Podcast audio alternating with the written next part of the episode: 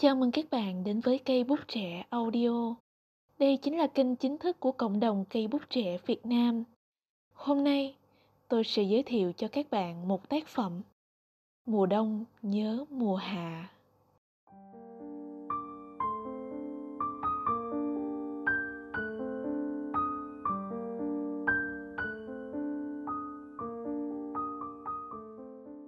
Bạn đã từng rung động chưa? Xung động là thứ tình cảm bộc phát bất ngờ mà ta không thể kìm nén, dẫu biết trước là không có kết quả. Mùa đông nhớ mùa hạ. Viết về năm tháng ấy. Vào mùa hạ năm nhất, tôi gặp được em. Bởi bản thân có học lực tốt, tôi quyết định ngay sau khi lên đại học liền đi dạy.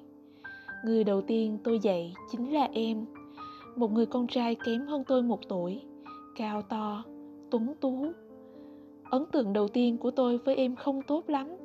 Ngang bướng, lười học đều có. Hôm ấy, em báo xin nghỉ, nhưng tôi lại không để ý điện thoại. Tôi vẫn đến dậy như thường và bà em ra mở cửa. Tôi nghe thấy tiếng động lớn liền chạy vào. Chứng kiến cảnh em gục đầu bật khóc. Em giật mình khi thấy tôi bước vào, nhưng không nói một lời nào cả. Bà kể cho tôi nghe việc ba mẹ em ly hôn khi em còn nhỏ, cho đến giờ vẫn luôn sống cùng bà.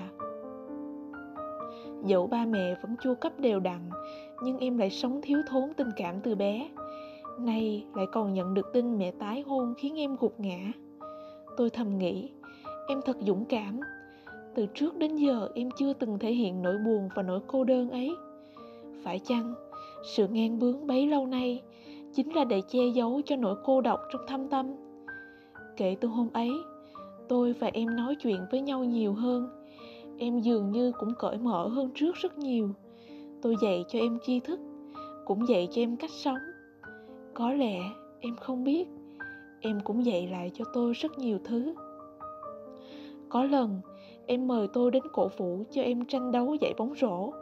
Tôi đồng ý tôi biết, bản thân mình là người duy nhất có thể đến bên em lúc này. Bởi cũng chỉ có tôi là em chịu mở lòng. Không phụ niềm mong đợi của tôi, đội của em giành vô địch. Lúc em quay đầu nhìn tôi cười, tay giơ cao chiếc cúp.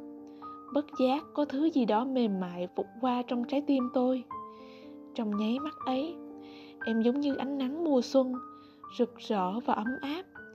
Em đeo lên cổ tôi chiếc huy chương đại biểu cho cả bầu trời nỗ lực của em, cũng đại biểu cho tấm lòng của em.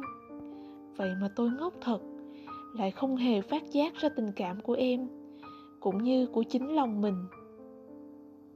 Ngày thi cận kề, hôm ấy, em bất ngờ xin tôi một lời hứa, nếu như em thi đổ nguyện vọng một, tôi không rõ mình đối với em là gì, nhưng bất kỳ chuyện gì em muốn, tôi đều chấp thuận hết. Sau một năm ròng rã học tập em đổ vào ngôi trường mơ ước. Niềm vui sướng trong lòng chúng tôi khi ấy làm sao có thể dùng từ ngữ để diễn tả được. Câu đầu tiên em nhắn cho tôi chính là thực hiện lời hứa. Em muốn tôi ở bên cạnh em suốt đời. Tôi đọc tin nhắn của em đến ngẩn ngơ. Nhưng trời biết trong lòng tôi vui sướng đến nhường nào. Tôi muốn nói ra tất cả. Nhưng chính hôm ấy một câu nói của bà đã khiến cả hai đều sững người em phải sang đức sống với ba, vì em là con trai duy nhất của ông. Tương lai của em thật rộng mở, nhưng lại không có tôi. Thế là tôi do dự, và chỉ vì một khắc ấy mà chúng tôi lỡ mất nhau. Ngày em ra sân bay, tôi không đến tiễn, cũng đem tình cảm của mình trong lòng giấu kín. Có thể đọc đến đây nhiều bạn sẽ nghĩ, thời buổi này rồi mà còn quan tâm đến khoảng cách, thích thì cứ mạnh mẽ đến bên nhau đúng vậy. Nếu như lúc đó tôi nghĩ được như thế, thì câu chuyện này đã rẽ sang hướng khác với cái kết viên mãn rồi. Thời gian trôi thật là nhanh. Hai năm rồi tôi mới dám bộc bạch. Cảm ơn em đã nói ra lời hứa lúc đó, để tôi biết rằng không chỉ mình tôi có tình.